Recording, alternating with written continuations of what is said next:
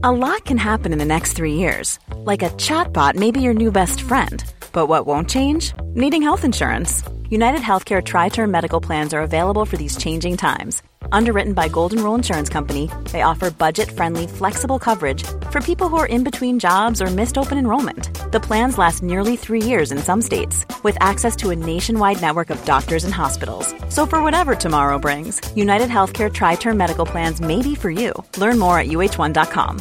Ready to pop the question? The jewelers at Bluenile.com have got sparkle down to a science with beautiful lab grown diamonds worthy of your most brilliant moments. Their lab grown diamonds are independently graded and guaranteed identical to natural diamonds, and they're ready to ship to your door. Go to Bluenile.com and use promo code LISTEN to get $50 off your purchase of $500 or more. That's code LISTEN at Bluenile.com for $50 off. Bluenile.com code LISTEN.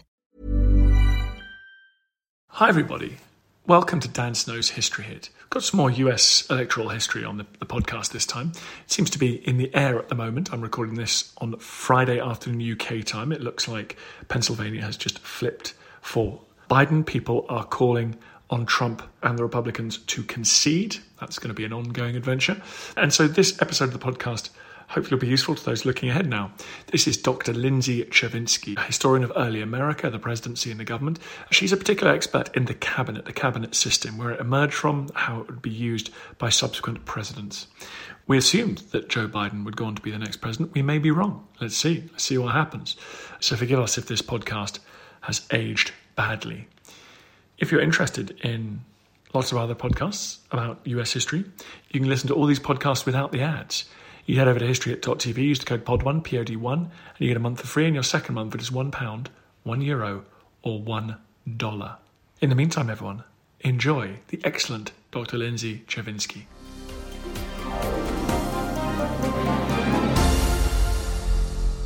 Lindsay, thank you very much for coming on the podcast. Oh, it's my pleasure. It's a great distraction from checking the results constantly online. we have both been doing a lot of that. We're both learning a lot about the, the counties of Pennsylvania, Georgia. You are such an expert. Let's assume that Biden is the narrow favorite. Let's assume he wins. It looks perhaps, although it's all very up in the air, it looks like Mitch McConnell may still have a narrow majority in the Senate. When it comes to building a cabinet, let's go back to the founding father. Let's go back to George Washington in Britain in the 18th century, it was axiomatic the king could choose his ministers, but they had to have the support of parliament. Is that how it developed in the US as well? It's a great question. No, actually. So Americans were incredibly distrusting of the British cabinet because they really blamed those ministers for instigating the conflict that led to the War for Independence. Not saying that's right, just that's, you know, what what they felt.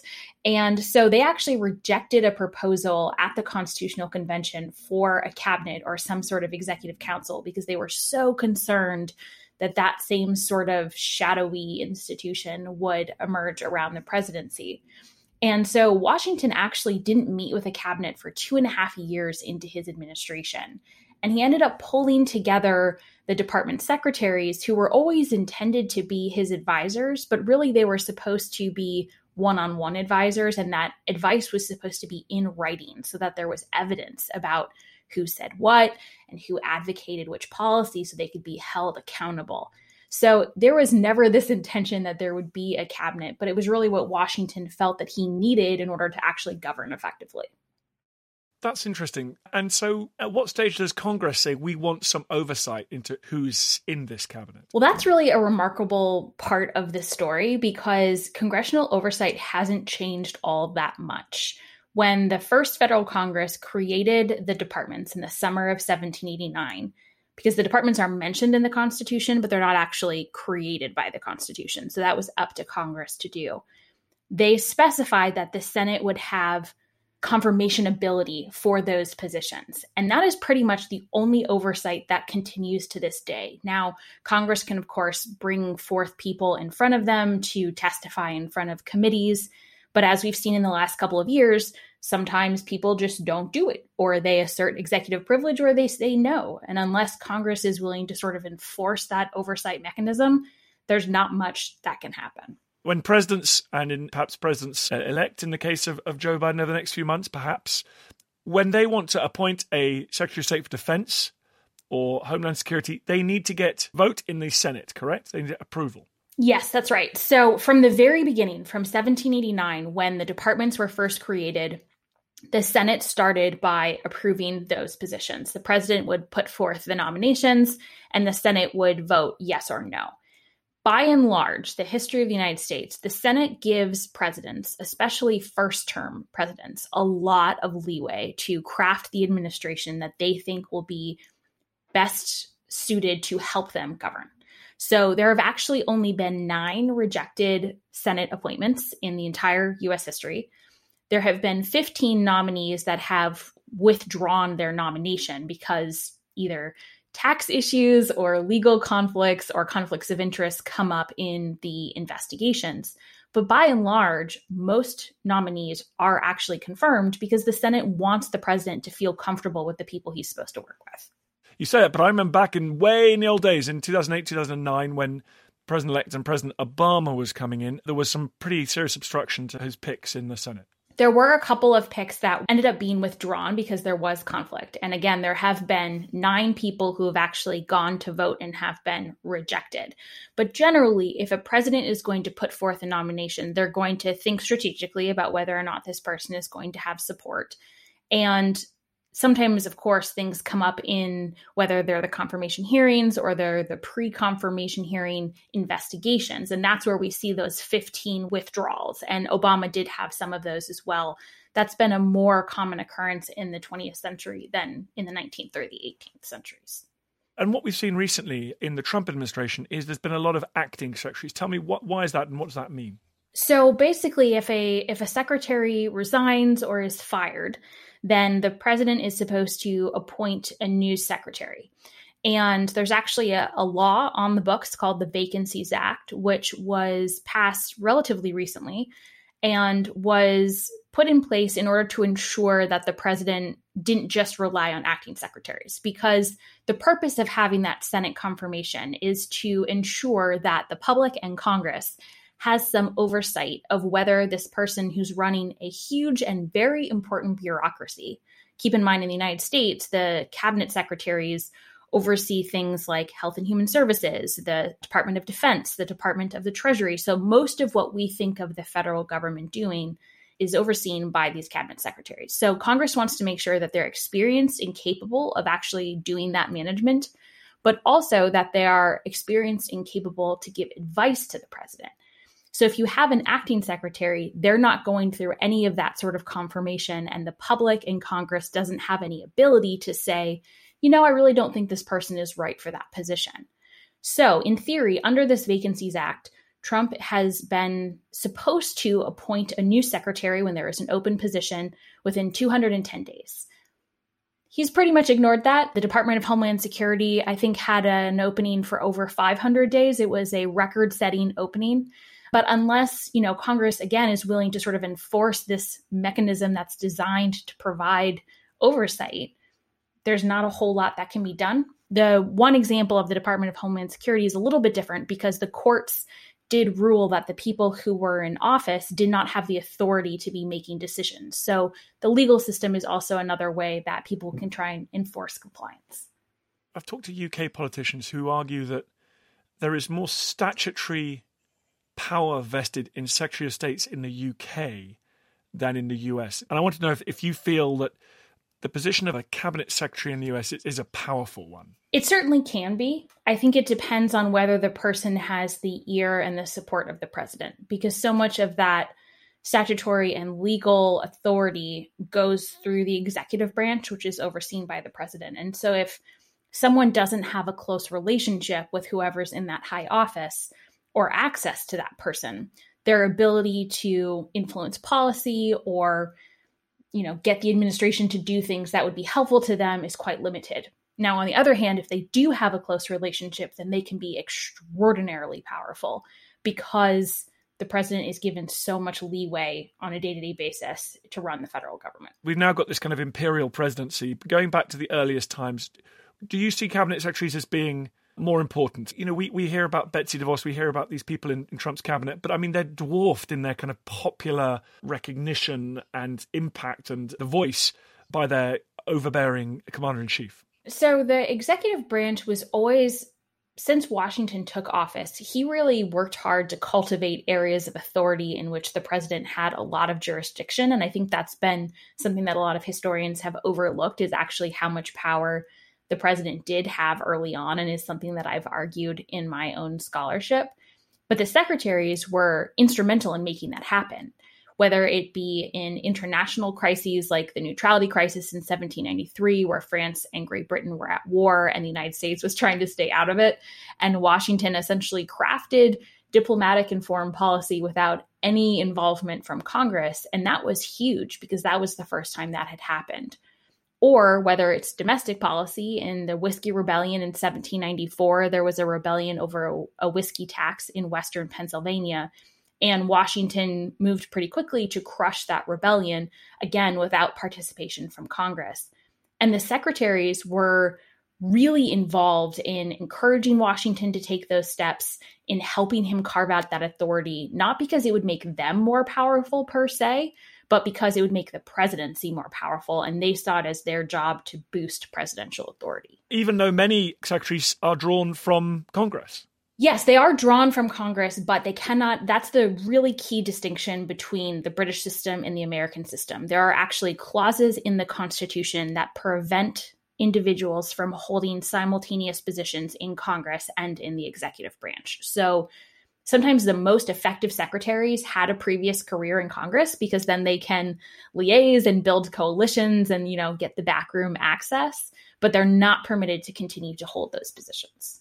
That is the best of the many innovations that they made and improvements to the British system, in my opinion, that is one of the best ones. I'm not actually so sure. I would have thought so until recently, but I have started to sort of question whether or not if there was that blend in powers, if it would force people to try and actually work together and build coalition, but maybe that's a starry-eyed version of of what it is. And as you said, it's grass is greener.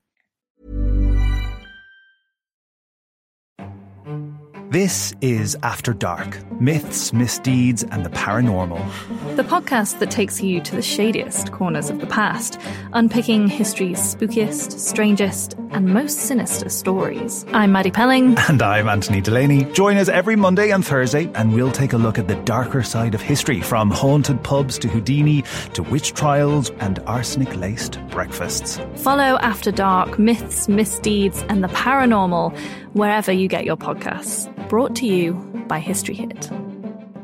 A lot can happen in the next three years. Like a chatbot may be your new best friend. But what won't change? Needing health insurance. United Healthcare Tri Term Medical Plans are available for these changing times. Underwritten by Golden Rule Insurance Company, they offer budget friendly, flexible coverage for people who are in between jobs or missed open enrollment. The plans last nearly three years in some states, with access to a nationwide network of doctors and hospitals. So, for whatever tomorrow brings, United Healthcare Tri Term Medical Plans may be for you. Learn more at uh1.com. Looking for the perfect gift to celebrate the moms in your life? Aura frames are beautiful Wi-Fi connected digital picture frames that allow you to share and display unlimited photos. It's super easy to upload and share photos via the Aura app. And if you're giving an Aura as a gift, you can even personalize the frame with preloaded photos and memories. And also remember when using messaging apps, they shrink the photos. You cannot print those out. You cannot blow them up. This is high quality imagery going to one of the most important people in your life. The Aura app is super easy to set up, takes about two minutes, and you're going to love it. There's free unlimited storage, add unlimited photos and videos, and invite as many people as you want to a frame. Right now, Aura has got a great deal for Mother's Day. Listeners can save on the perfect gift by visiting auraframes.com to get $30 plus free shipping on their best-selling frame. That's A-U-R-A frames.com. Use code Dan Snow at checkout to save. Terms and conditions apply.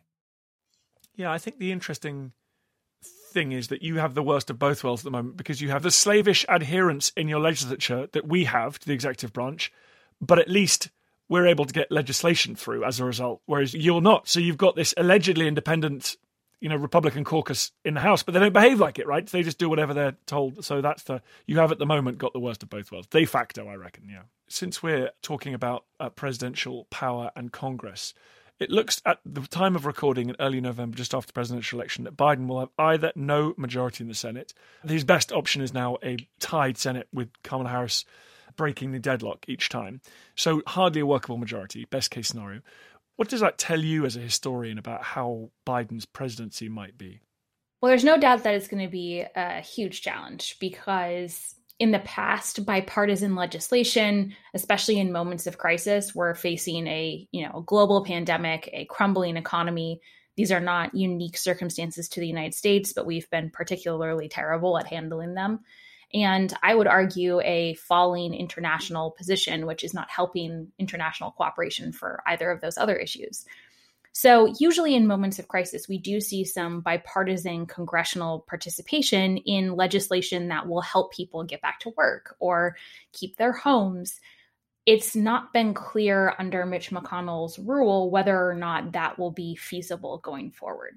I would like to think that if Democrats in the Senate are able to bring forth a bill that will provide some economic support for families in need, that Republicans could be convinced to do the right thing and help Americans who are struggling. I'm not super confident that that's going to be the case. So it's going to be unbelievably challenging.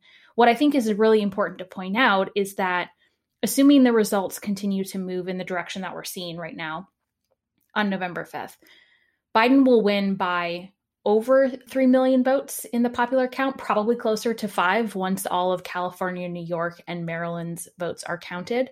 And the fact that that results in this deadlock is a demonstration of how unbelievably messed up our electoral college system actually is because it is disenfranchising people's votes. And so that's really the big takeaway. It's certainly nothing new in this election. That's been true for a long time, but it's a stark reminder of how unfair the system can actually be. Since you said the magical word, we talk about this once every four years the Electoral College. Again, going back to the founding, just tell me what was the idea behind this kind of filter between normal electors, citizens, although white males, and the politicians they wanted to be in charge. Why did they put this thing in between that? Well, there were two big reasons. First, most of the people framing the Constitution didn't really trust average Americans, and they thought that a direct vote would lead to a very sort of mob like rule and that they would change their mind a lot and go back and forth, and it would be very chaotic. So that's the first reason. The second reason is that the way demographics split in the nation, states like South Carolina, Georgia, North Carolina, had a very small white population and a very large African American enslaved population. And so the Electoral College was a compromise to ensure that the white individuals in South Carolina retained the same amount of support and influence as the white individuals in places like Massachusetts. So the Electoral College's legacy is directly related to slavery and ensuring the power of white supremacy not a great legacy when you're thinking about what you want your government to look like. For today's purposes, what that means is someone in Wyoming, their vote counts for something like 100 times the power of someone in California. And I read a statistic the other day that said that in the next five years, I think it's more than 50% of Americans are going to live in five states, which means that more than 50% of Americans are going to be represented by 10 senators and the rest of the Americans will be represented by 40 senators. That's crazy. And I think antithetical to democratic principles that certain people are weighted and given so much more authority and power and influence than others. It did the second job real well. Did it do the first job? Did it ever act as a sort of a clearinghouse where you would vote for your good neighborhood burger, your honest sort of leading citizen, and, and then he would go and chat with everyone else, and a president would emerge from that milieu. Did it ever sort of work like that, or did everyone just elect people who promised to install, a quote unquote, kind of a party leader into the presidency? There are a couple of examples when it worked to sort of prevent mob rule, if you will, or what people thought of as mob rule. The first is in the election of 1824 when John Quincy Adams beat Andrew Jackson And there were several candidates. So no one candidate got a plurality of the vote. And so the election was thrown to the House of Representatives. And while the election was in the House of Representatives, one of the candidates essentially dropped out and endorsed the other. Jackson cried foul because he lost, because Henry Clay basically threw his votes to John Quincy Adams and in return was given the position of Secretary of State. So maybe a little bit of a corrupt bargain, but that is exactly how the system was supposed to work. And I guarantee you, if Jackson had gotten to Clay first and had been willing to make that deal, he would have done so. But a lot of people felt like that was a corrupt bargain because prior to the election going to the House, Jackson had, in theory, gotten more votes than John Quincy Adams had, but he hadn't yet reached that level in the Electoral College that would have secured victory. And Jackson was considered a man of the people. He spoke for the average white man, whereas John Quincy Adams was the son of a president and, you know, sort of the Harvard, Massachusetts elite. These are obviously still principles that Americans are struggling with today. Similarly, in 1876, there was another compromise where Rutherford B. Hayes was given the election in return for withdrawing federal troops from South Carolina and Louisiana, which effectively ended Reconstruction and allowed the rise of Jim Crow legislation to really crop up in the South. So, those are the two instances where it did work. It just, I'm not sure the outcomes were necessarily what people in retrospect think were a good idea. You're talking about the Electoral College, you're talking about the Senate as well, with its equal representation for various states. There was a thought that the Democrats might be able to get round some of these inbuilt problems by uh, having a majority in the Senate, getting rid of the filibuster, adding Puerto Rico, adding Washington, D.C. as states, expanding the map a bit. All of that now is almost certain not to happen. Just remind us, how do you amend your constitution? Just tell us how complicated that is. The process is certainly not an easy one. The bill, whatever it is, to has to pass Congress with a two-thirds majority in both the Senate and the House of Representatives. Then it has to go to the states, and the states have to ratify it with three quarters of the states. So something like a amendment to change the electoral college system is probably not going to happen because states like Wyoming and South Dakota and North Dakota and Iowa really like having the power that they have in the system and don't really want to dilute that authority. So it is a challenging process, and that's why there are actually so few amendments given how long the Constitution has actually been on the books. Do you feel there's a, a reverence for the Constitution that I still find remarkable in so many Americans, post war scholars? Yeah, I I struggle as an early American historian who has spent a lot of time reading the letters and the documents that came out around the ratification period. It is hard to view the document with the reverence that I think some people feel today because that is not how the framers felt. They felt like it was the best possible outcome that they could achieve, but it was a series of compromises, and they knew that there were huge problems that they had left unaddressed, like slavery, and they desperately hoped that future generations would be able to come up with creative solutions that they had not yet envisioned. And we know that because they said it. They were not subtle about this. And, you know, Washington wrote letters saying, it wasn't really what I hoped for. I had hoped we could do all of these other things, but I think it's the best option we could come up with. And so I hope people support it. That's not exactly, you know, like a, a hymnal response to the Constitution.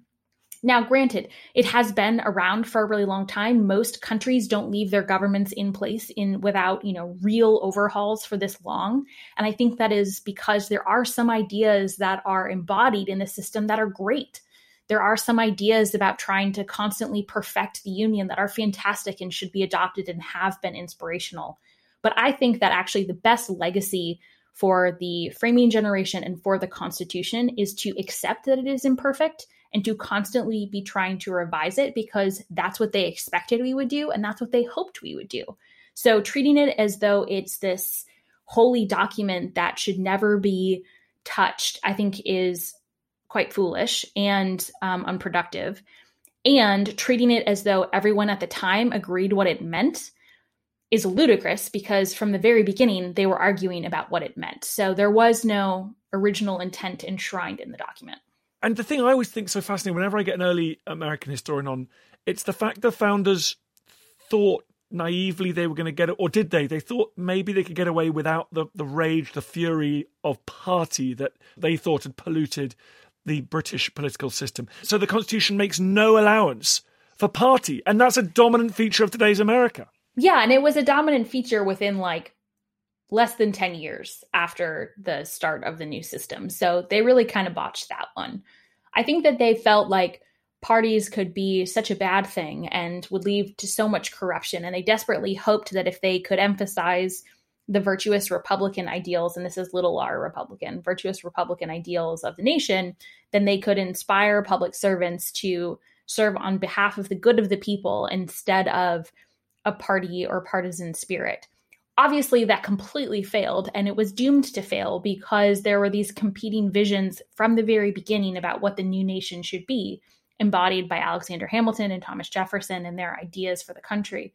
So, when you have completely divergent visions about where the country should go, of course you're going to have parties. It just was a matter of when and where. Yeah. Okay. Well, listen, thank you. Thank you so much. That was a kind of random, wide ranging chat, Lindsay. Thank you for coming with me on that. How can people follow your work? Absolutely. So I have a website, which is lindsaychervinsky.com. You can Google me. I'm the only one. So even if you spell it wrong, you'll probably get there. I'm on Twitter and very active on social media. My handle is LM Chervinsky, and that's CH Chervinsky. And on my website, you can sign up. I send out a monthly newsletter, which has a fun history story and podcast, things like that. And I'm always happy to talk with listeners and readers and all that stuff. Well, we're going to get you back on again, I'm afraid. So thank you. I'm really pestering you. And you've just written a brilliant book. Thank you. Yes, absolutely. In April, I published a book called The Cabinet George Washington and the Creation of an American Institution, which I think will probably be pretty relevant in the coming weeks here. And it explores how this institution came about because it isn't actually in the Constitution. So it is available wherever you like to buy books, both on the left and right side of the Atlantic, and happy to talk to anyone about it. Thank you very much. My pleasure.